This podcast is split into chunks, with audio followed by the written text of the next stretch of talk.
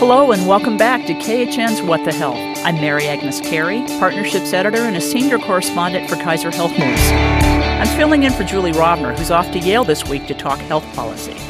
I'm joined today by some of the best and smartest health reporters in Washington. We're here to bring you the latest in news about health policy from the White House, Capitol Hill, federal agencies, and the states. We're taping at our usual time this week on Thursday, November 29th at 10:30 in the morning. As always, news can happen fast and things might have changed by the time you hear this. So here we go.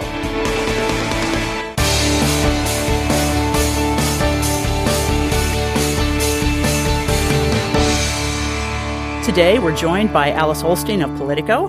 Good morning. Margot Sanger Katz of the New York Times. Hi.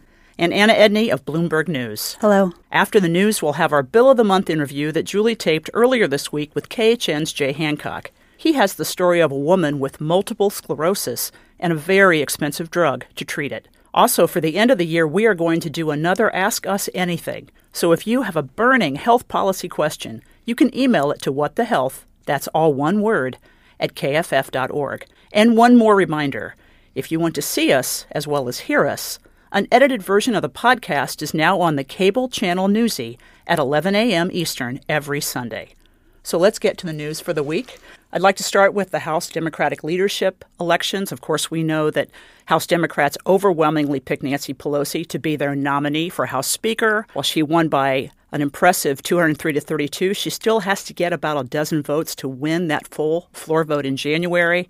We should also note that her lieutenants, Steny Hoyer of Maryland and Jim Clyburn of South Carolina, were unopposed for House Majority Leader and Majority Whip. So, Alice, I want to start with you on this. House Democrats' health agenda, is this really going to change much in light of Pelosi still trying to get enough votes to be House Speaker? She is down by fewer votes than she was at this same point the last time Democrats were set to take control of the House. And so I think it's pretty widely assumed that she will be able to get the votes she needs. Um, she's already been peeling off defectors.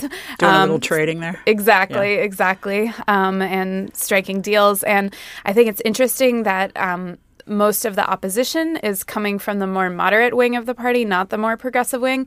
The more progressive wing is supporting Pelosi, um, including uh, folks like Alexandria Ocasio Cortez, who've been seen as real rabble rousers, are uh, in fact endorsing her. So I think it's pretty telling that we will likely have the exact same trio of Democratic leadership that we had the last time around. And I think that signals for health policy that, you know, these are the folks that got the Affordable Care Act passed. They are very invested in defending it. They are a lot less invested in breaking it and starting something radically different, um, going full you know, Medicare for all, single payer. Uh, I think that in order to keep the folks who do want that, which is a growing constituency, happy, I think we will see some hearings start there. And, you know, everything starts with hearings. And I think there's a lot of different plans right now, and there's going to be a lot of disagreement over which is the best way to go forward. But um, I think before all of that can happen, the House has a lot to decide on how to best go about protecting the Affordable Care Act, especially if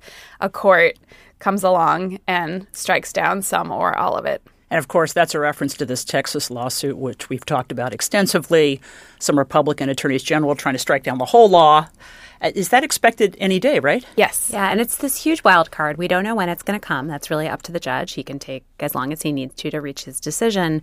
And there are a number of different outcomes to that case. So, you know, one is that he could say everything is fine the way it is. Uh, one thing is he, he could agree with the litigants and say the entire Affordable Care Act is invalid. That would be a huge uh, finding that would have effects not just on the parts of the Affordable Care Act that we often talk about here, the Medicaid expansion and the uh, exchanges for people who buy their own coverage, but lots of other things. The Affordable Care Act was a huge law. Uh, it touched on workplace wellness programs, on uh, transparency about payments by pharmaceutical companies to doctors, uh, huge changes to the way that Medicare pays for uh, hospitals and to private health insurers. So there's uh, that would be a very large uh, finding. I think the the outcome that most of the Hill is bracing for is the idea that has been put forward by the Trump Justice Department, which is that if the individual mandate is found to be unconstitutional, then the protections against pre existing conditions in the Affordable Care Act also ought to go with that. And so that sets up, I think, a real debate about does Congress want to replace those provisions, which it could do using a separate piece of legislation? Or is that a sort of bargaining point for some new direction for the healthcare system? And I would imagine that each party is going to have, you know, its own ideas about what that might be. I think in the meantime, too, while we're waiting for that ruling to come through, you know, there's a possibility of the the members trying to sort of intervene in some way. Um, so the House could, you know, make make a statement by by doing that um, and to show that you know they support pre-existing conditions. Um, but like you said, it's a wild card when it's going to happen. So um, you know whether they do that, they'd have to move pretty quickly next year. And, and the politics of this, I think, are somewhat complicated. This is a lawsuit that was brought by Republican politicians in the states. It's consistent with the Republican Party's dislike of the Affordable Care Act that is longstanding in its efforts to overturn the law. On the other hand, we did see in the last election a lot of Republicans, both in the Senate and in the House, making very explicit statements in their campaigns for reelection or for election that they wanted to protect pre existing conditions and that you didn't need to worry about them as wanting to take them away. And so it does make me wonder whether you might see more of a bipartisan coalition for some kind of law to restore those protections should the court knock them out. And I guess one more thing to say just is that the court decision we're waiting for is a district court judge. Um, so that's sort of the first step. And the most likely thing is no matter how he rules, that ruling will be what's called stayed. It'll just be sort of put on the shelf as the case gets appealed up to the appeals court and potentially the Supreme Court. So no matter what ruling occurs, it will set off this political process to kind of clean up behind it. But it won't necessarily cause immediate changes to the law or to health insurance markets. And so I think it's important and the responses to it will be significant, but I think we shouldn't panic about it uh, causing immediate changes or harms. But um, one thing we're hearing from sources in the House is that um, the move to intervene in the lawsuit is something they're really seriously looking at, and I think it's it's more than just symbolic. I mean, the entire case hinges on what did Congress intend? Did Congress intend to have the rest of the Affordable Care Act survive without the individual mandate. If you have the House as an official party in the lawsuit getting up there and arguing, yes, in fact, we did intend for the rest of the Affordable Care Act to survive, we debated getting rid of the whole thing and we chose not to. So we clearly, in the record, uh, wanted these protections to continue. And I think that is something they're looking at, especially because they would not have to involve the Republican Senate at all in that decision. Right. All right. So we shall see what happens there. Let's move next to the Food and Drug Administration, also known to a lot of folks as the FDA. They've proposed changes in their decades old system for approving medical devices. Critics have said that they're really worried that problems with some implants, things like hip replacements that failed prematurely or surgical mesh that's been linked to pain and bleeding, that that is linked somehow to the current system. What are some of the key points here, Anna, in this new approval system? What are people talking about? Well, how it works right now for most medical devices is um, when they are seeking approval, they don't do clinical trials like we're used to seeing um, drug makers do. They will basically show that their device is similar to one that is already on the market. So that that device that they're comparing it to, the FDA refers to those as predicate devices um, they found they the FDA looked into it. They found that 20% of the devices on the market were compared to older devices that are more than 10 years old. So just think about how much technology changes in those 10 years and how many you know, how many devices are now interoperable and just different different things that have that have been upgraded on them. So they're worried that comparing them to these older devices um, is not the best way forward. They want to be able to update that technology. And so what the FDA said they're considering were a couple things. Um, two main points. One is they are looking at um, posting publicly those devices that are compared to ones that are more than that are 10 years old or more. And that is sort of a, a push to kind of get them to compare them to something newer um, sort of shaming them a little bit in public. And then the um, the other thing they're looking at is sort of um, redoing a lot of these these predicate devices, um, saying these older ones can't be used anymore. So they're not pushing those devices off the market. They're not saying they're unsafe. They're just saying if there's new technology, we want you looking at something newer um, as a predicate device. So they'll kind of be rethinking what those devices are. This is all this is all something that's under consideration. You know, not something the FDA has moved on yet. And is the medical device industry in favor of this? Have they said anything yet? What do you think they're going to do? They they said that they're looking at it, which usually means um, you know they're probably not going to end up in in favor of it. Um, but it's you know it's one of those things where um, they were hit with it and they haven't come out exactly with with a statement on it yet.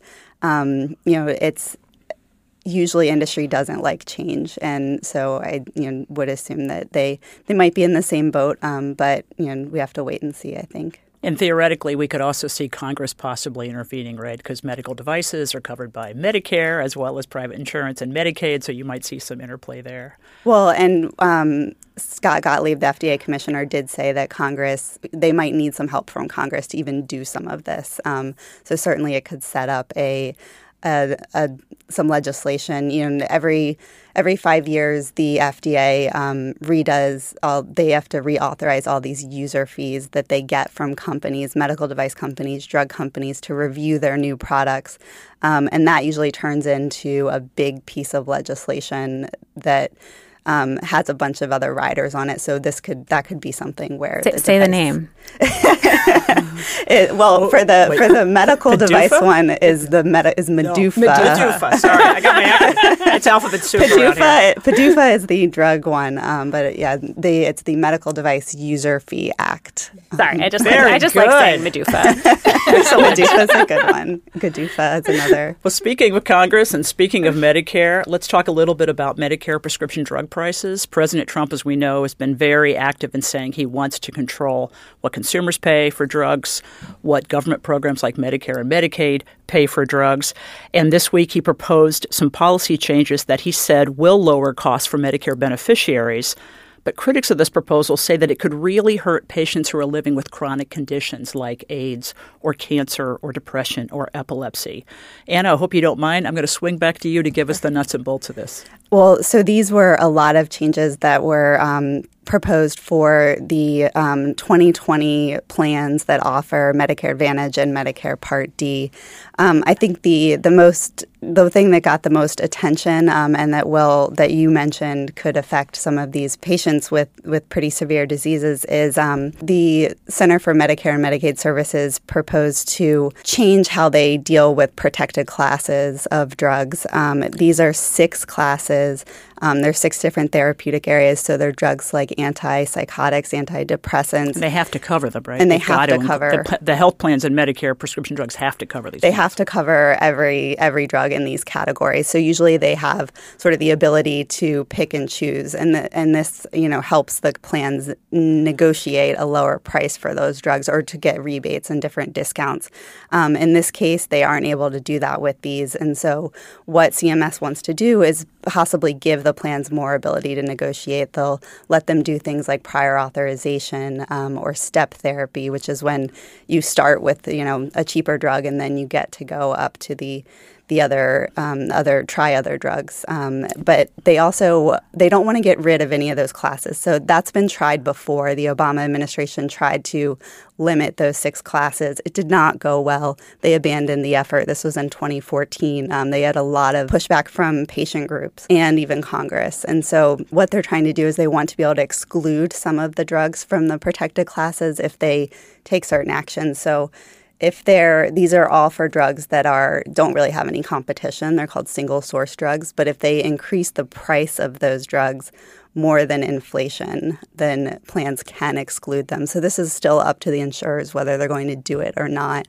And then if they um, if they come to market with a drug, it's a new drug, but it's really just an update on a formulation, like it's an extended release or something like that, right, right. then they don't have to include that if they don't want to either. And prior authorization, if I recall, is you're, you have to get permission from the insurance company. The physician would have to get that permission before that drug could be dispatched to you. Right, so and and the idea is um, some of these protected classes they're they're approved for other things as well that don't really fall under the the same therapeutic areas as the, they're protected.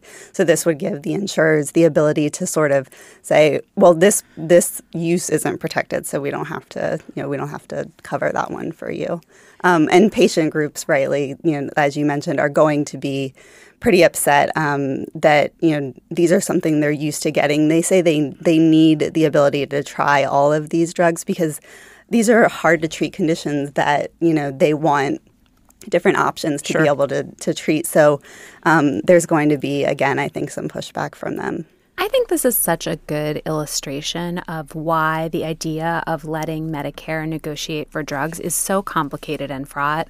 So, this is a kind of small version of this, but in order for negotiation to work, the insurance company, whether it's the government or it's a private company, needs to be able to walk away from the table. You know, if you're trying to haggle with a seller and they know that you're going to buy the product no matter what, you just have very little leverage to lower the price. If you can walk away and say, forget it, I'm just not going to buy this item this year, then they have a lot more pressure to try to give you a better price. And so all of the economic evidence suggests that for negotiations to work, you have to be able to not cover things. Doesn't mean that it that things mostly won't get covered. You know, in general, that kind of gives the threat is enough to improve negotiation, but the trade off is real because if insurance companies decide not to cover certain drugs some of the time, that means that patients will no longer have access to the drug. And that is a very difficult trade off. You know, some of these diseases that we're talking about that are protected classes are diseases like cancer and HIV, where people are really sick where you know um, as anna said there you know different people seem to respond differently to different drugs. People don't want to have to switch their drugs.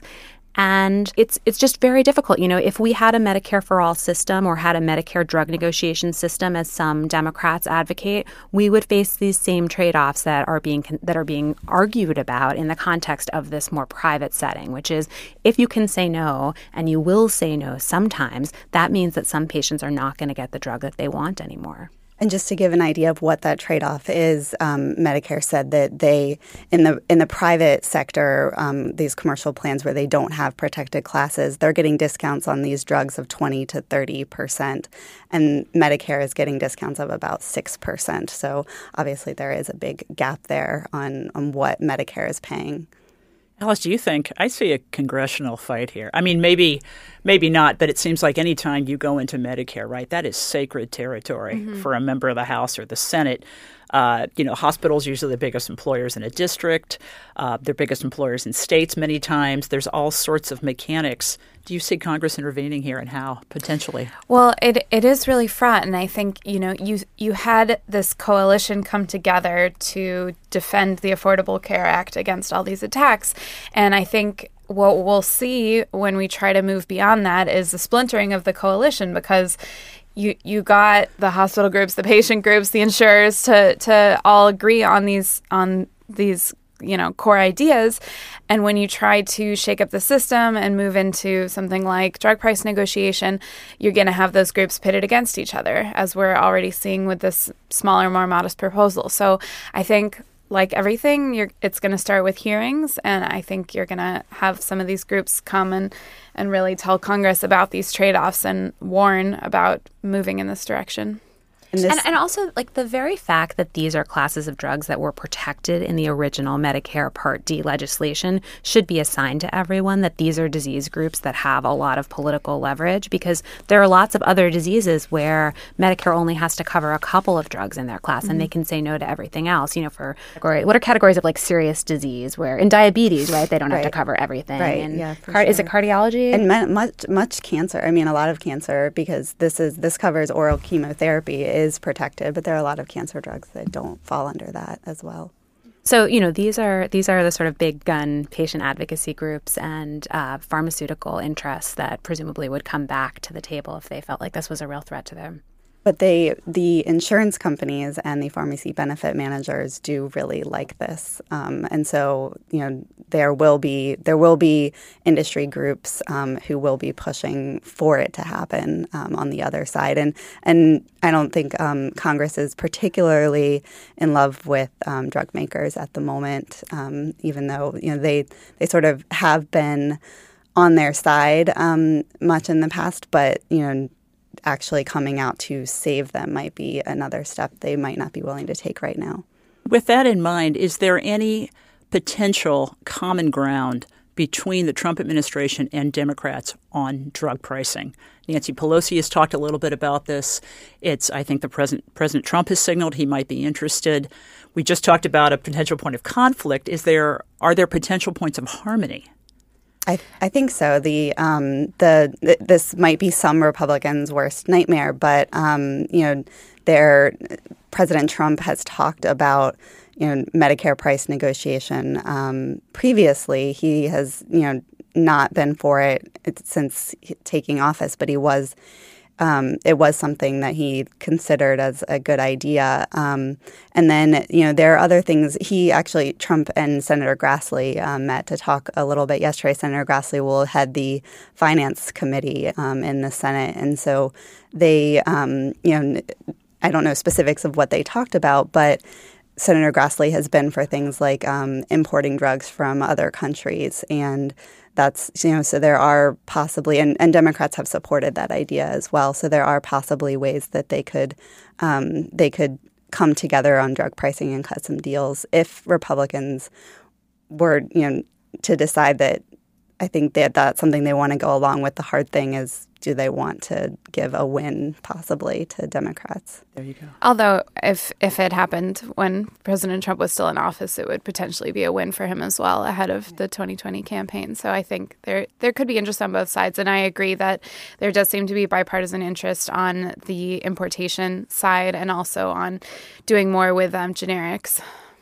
But again, I think the it's worth remembering that the kinds of changes that will have big effects, you know, that are really going to like hit people's pocketbooks in a major way, are likely to have trade-offs. And I think this drug negotiation is a really good example of that. So, you know, you give the the insurers more leverage to lower the price of pharmaceuticals. That's going to benefit a lot of people at the drugstore who are paying deductibles, who are paying premiums. That's going to come at the cost of certain patients who are going to have a more difficult time getting the drugs that they want. And so you can do these kind of small marginal things uh, that maybe don't uh, upset the apple cart as much, but then they probably benefit the population a little bit less too. The sort of mm-hmm. big stuff has big trade offs, and that makes it difficult as a matter of policy, but also difficult as a matter of politics.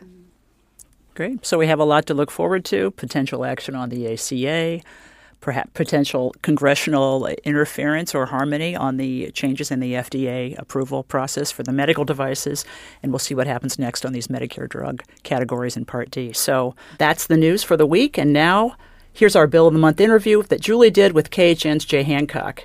If you have a medical bill that you'd like to submit for the series that we're doing with NPR, please do so at the link on our podcast page at khn.org. We are pleased to welcome to the podcast my colleague Jay Hancock, senior correspondent for Kaiser Health News, who wrote the latest Bill of the Month story. So, Jay, tell us about this month's patient and what kind of treatment she needed. This month's patient for Bill of the Month uh, is Sharice Hickson. She lives outside of Cleveland in Ohio. She was diagnosed with multiple sclerosis about six years ago. This year, her doctor wanted to change her medicine. She'd been taking uh, an oral medicine. All these medicines are intended to delay the progress of what's a you know really challenging chronic disease. And her doctor wanted to put her on a new uh, drug called Ocrevus, approved only last year that is uh, infused into the bloodstream rather than injected with a shot or taken orally. And that required her to go to a hospital, in this case, the Cleveland Clinic. And she did that, and we chronicle her experience in uh, our story this month. And what kind of insurance does she have? She is disabled because of her multiple sclerosis. She's 39 years old, so she cannot work. So she has Medicare, which covers disabled folks. Yes, as, we should we should stop and point this out because that will surprise people. That yes, it will. If you have a, a, long enough work history and you become disabled, you qualify for Medicare. Yes, you don't have to be over 65 necessarily. She's also was highly trained. She was a nurse's aide uh, in a home, and then she trained to be a, a medical billing expert. Uh, but she can't work, so her income is very low. So she also qualifies for Medicaid, uh, the state based program for low income people, in this case in Ohio. So, so she's, she's, what we know as a dual eligible. Correct. So she went in and she had this new drug. And uh, how much was she asked to pay? Well, first, how much did it cost? She had two encounters. Uh, when you start Ocrevus, you, you get a half a dose two weeks apart before you get up to speed. And she had both of them before she got the bill. She went back home to her uh, home outside of Cleveland and received a bill in the mail. To her surprise, had a top line total charges of $123,000 for what was an outpatient procedure. She didn't spend the night in the hospital. And uh, a residual amount that she owed of uh, $3,600, which was very substantial for her. Now, how much does this drug normally cost? Is it really $123,000 for so it's basically one dose, right? Two half doses delivered 2 weeks apart? They do not discount the price when you have a half a dose. So, as we all know, pinning down a specific price in anything in healthcare is like nailing jello, and this is one of those cases. The $123,000 um, included the infusion services that she had in the hospital, the room charge, and so forth. But most of it, the large, large majority for it, was uh, indicated on the bill as being for the medicine, the Ocrevus.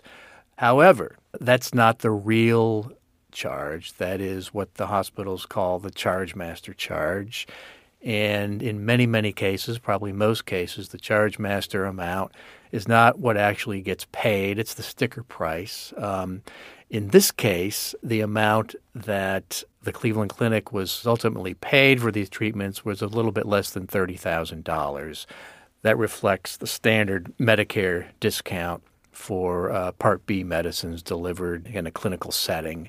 And that was also substantially less than the list price of Ocrevus as listed by Genentech, its manufacturer, division of, of Roche Pharmaceuticals, which is about $65,000 per year. That is the average wholesale price, uh, which again is a starting point for negotiations.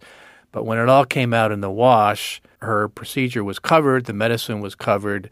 She still got this very substantial bill which she should not have received. Yeah, that was my next question. When you're when you're a dual eligible on Medicare and Medicaid, in theory you should never be billed by a doctor or a hospital because what Medicare doesn't pay, Medicare does. Do we know at this point why she got this bill? We asked the Cleveland Clinic and we never got a clear answer. Uh, it's my understanding that as dual eligible, she should never have been billed in the first place. She gets this bill. She'd never received a bill before for her MS medicines because, uh, for various reasons, this one shows up. It's very expensive. She freaks out and she does the right thing, which is calls the hospital and says, What's going on? This surprised me. I can't afford this and they told her to go online and apply for financial assistance based on her income and other factors, which she did, but she still had to go online. She had to print it out, and then she had to send it in by mail and wait to see what would happen. It took a week or two.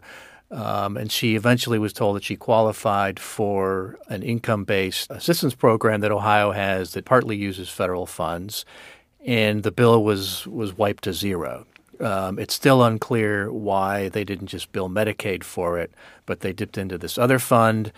And uh, frankly, I'm still sort of wondering what actually happened, but um, I never found out. And where is she in all of this? Because presumably she's going to go back and get another dose of this medicine at some point. She's going to go back and get another dose of this medicine. She saw her doctor recently. She was so concerned about going through all this again that she. Not the medicine, the billing part. The billing part um, and the medicine. She's not super crazy about needles, uh, but between that and uh, the billing part, she was thinking about. She went and saw her doctor recently and said maybe I should, you know, go back to what I was on. He wants her to give it another chance. She's still concerned about going through all this again, although she does know how to seek and obtain the financial assistance if she needs to. But the upshot is she shouldn't be getting the bill in the first place. And uh, under this Ohio program, you're required to apply each time that this happened. You would think that uh, with you know the greatest healthcare system in the world, that people could figure out how to uh, make that work for her, but apparently not. So, bottom line, it's good to know if you're not supposed to have to make copays like this, it's good to know that and to be ready to pick up the phone and say that. Oh, absolutely. And she'd worked in healthcare. She knows how the industry works. She is sophisticated enough to know how to go to bat for herself and uh, get it resolved. A lot of people don't. And so, you know, a lot of people are are going to get billed once and maybe not see it, not pay attention. They may get billed again. It may go to collections. Lots of bad things can happen, and they have insurance. It just shouldn't happen in the first place. Well, more to come. Uh, thank you very much, Jay Hancock. It's a pleasure to be here. Okay, we are back, and it's time to move to our extra credits segment. That's where we each suggest a story that we read in the past week that we think others should read too. Don't worry if you miss it, we'll post the links to these stories on the podcast page at khn.org. Before we get to this week's extra credits, there's a small correction about last week's book segment. We said that the title character in The Immortal Life of Henrietta Lacks had breast cancer. Of course, as some sharp eared listeners pointed out, she had cervical cancer. Thank you for keeping us on the straight and narrow. So let's go ahead and move to this week's extra credits. Anna, why don't you start? Sure. Mine um, comes from the Washington Post. The title, uh, the headline is Overdoses, Bed Sores, Broken Bones What Happened When a Private Equity Firm Sought to Care for Society's Most Vulnerable. This is by Peter Whoriskey and Dan Keating. Um, it takes a look at. Um, ManorCare, it's a chain, a nursing home chain that came under the ownership of Carlyle Group, um, which is a a large, very rich private equity firm. And um, as private equity firms do, there are a lot of different deals and I guess money making schemes you might call um, that they they engage in. And that sort of this chronicles how that took away from care at these this nursing home. They cut staff um, and there were a lot more citations for, for violations, for not taking care of bed sores, for not helping people eat or take care of their personal hygiene. Um, just you know, different awful awful scenarios um, where the care was cut, and it obviously affected the patients. So I think it's an interesting read to see what it means um, when you know private equity that doesn't know anything about nursing homes gets involved in this industry. And they could certainly get more involved. They've certainly gotten involved in air ambulance, for example. Right. So that could be definitely happening. Alice, what's your extra credit? Well, mine comes from uh, Wired and uh, was a collaboration with uh, Reveal, the investigative uh, group. And it's from September, but I think it's relevant right now with the uh, romaine lettuce scare um, that has uh, made a lot of people sick and just disrupted the, the whole nation's food system. Uh, it's called The Science is Clear Dirty Farm Water is Making Us Sick. It is about how um, there was uh, an FDA rule that would have gone into effect this year, um, created under the Obama administration, that would have required farmers to test their water for contaminants, um, particularly from uh, animal manure, uh, which is a huge problem and which causes uh, E. coli and other of these uh, dangerous outbreaks that can really kill people. Now, that regulation was supposed to start this year, but the Trump administration decided to push it back for another four years. Um, so farmers are not testing their water, and that, as the article lays out, leads directly to what we're seeing today. That is amazing. Margot, What's your extra credit? Um, I wanted to highlight an article from Alison Kodjak at NPR called Rethinking Bed Rest for Pregnancy, which is just kind of a stunning and very upsetting article that focuses on one woman who was ordered to undergo bed rest because her cervix had become shortened during her pregnancy with her second child. And as a result of that bed rest, uh, her husband had to leave his job. She had to cut back on her work hours. She was unable to care for her child in the way that she wished to. Their finances were completely disrupted. And then Allison uh, sort of zoomed out and looked at the evidence about bed rest, which is a very widely prescribed practice in obstetrics. A very large majority of obstetricians do recommend bed rest for some of their patients who are at risk of miscarriage or other kinds of pregnancy related health problems, but there's almost no solid evidence that it improves outcomes. And there is a lot of evidence that, you know, putting aside even the health risks of asking pregnant women to not move, to not wait there, um, it also has just huge kind of social and personal and financial costs for these women that they're being asked to leave the labor force, to not do the things that they love, to step away from childcare. Um, it was just incredibly maddening to see how this extremely widespread practice has been so little studied. Was it suggested in the article? I was trying to remember. Did the you know, American Academy of Gynecologists or anything, uh, and obstetricians, is there any suggestion that they're going to now prescribe bed rest less, or are they trying to come out with any more different recommendations? Or it didn't really seem in this article like the recommendations are going to change, and there were all of these amazing quotes from obstetricians where they said, "Yeah, like we know the evidence isn't that good, but you know, you're not going to tell me my own ex- in my own experience that this hasn't helped protect women's pregnancies." I mean, there just seemed like it's such an ingrained part of practice that there was a fear of even considering what the evidence that we have now shows. But clearly, also there's a paucity of evidence because it really hasn't been studied in the sort of comprehensive way that we would want it to be, given the overall risk profile of this prescription. All right. My extra credit is from Abby Goodnough of the New York Times, and she writes about how Dayton, Ohio, which had the highest overdose over uh, beg your pardon, the highest drug overdose death rates in the nation last year, and it was the worst in the entire state of Ohio, made many changes to cut that fatal overdoses rate by more than 50% from last year. Experts credit the state's decision to expand the Medicaid program. As we know, the Affordable Care Act made that optional for states. But taking that step at Ohio gave nearly 700,000 low income adults access to free addiction and mental health treatment. So, while this is a very upbeat story and kind of a lessons learned, and can other communities and states learn from what Dayton has done? I know, Margot, this morning you wrote about the Centers for Disease Control and Prevention that have some new statistics on opioid overdoses that are perhaps not as optimistic. Yeah, the CDC numbers are just incredibly bleak. So uh, there I did report over the summer on some preliminary numbers, so this may sound familiar if you remember that report, but we now have final numbers for 2017. More than 70,000 Americans died from drug overdoses in 2017. That's about a 10% increase over 2016.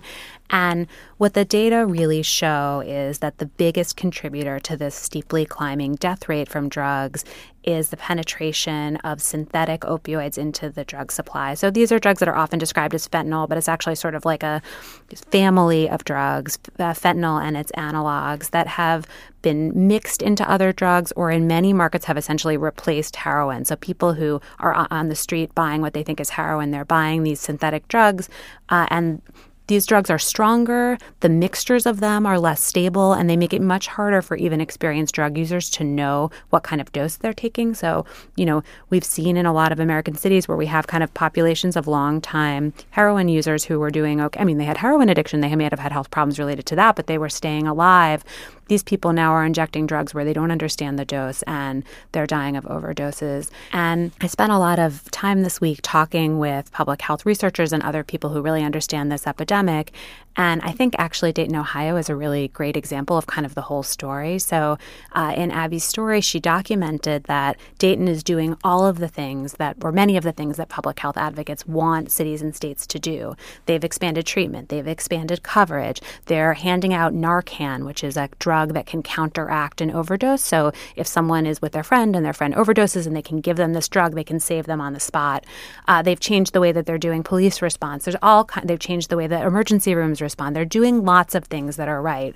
But her story also noted that the recent evidence from drug seizures suggests that a very dangerous kind of fentanyl called carfentanil that was in the drug supply in Dayton earlier seems to be in the drug supply less now. And so it's very difficult to tease out these different factors. When you look at the national picture, it seems like increasingly what kind of drugs people are taking is what is explaining the deadliness of the epidemic.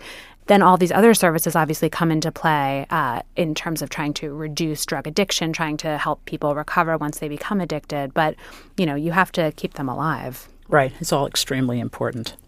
So thank you. That's our show. And thanks for listening. If you enjoyed the podcast, you can subscribe wherever you get your podcasts. We'd also appreciate it if you left a review on iTunes. That helps others find us too. Also, as usual, you can email us with your questions or comments, particularly if you have questions for our next Ask Us Anything. We're at whatthehealth at kff.org, or you can tweet me. I'm at Mary Agnes Carey. At Sanger Katz. At Alice Ollstein. At Anna Edney. We'll be back in your feed next week. In the meantime, be healthy.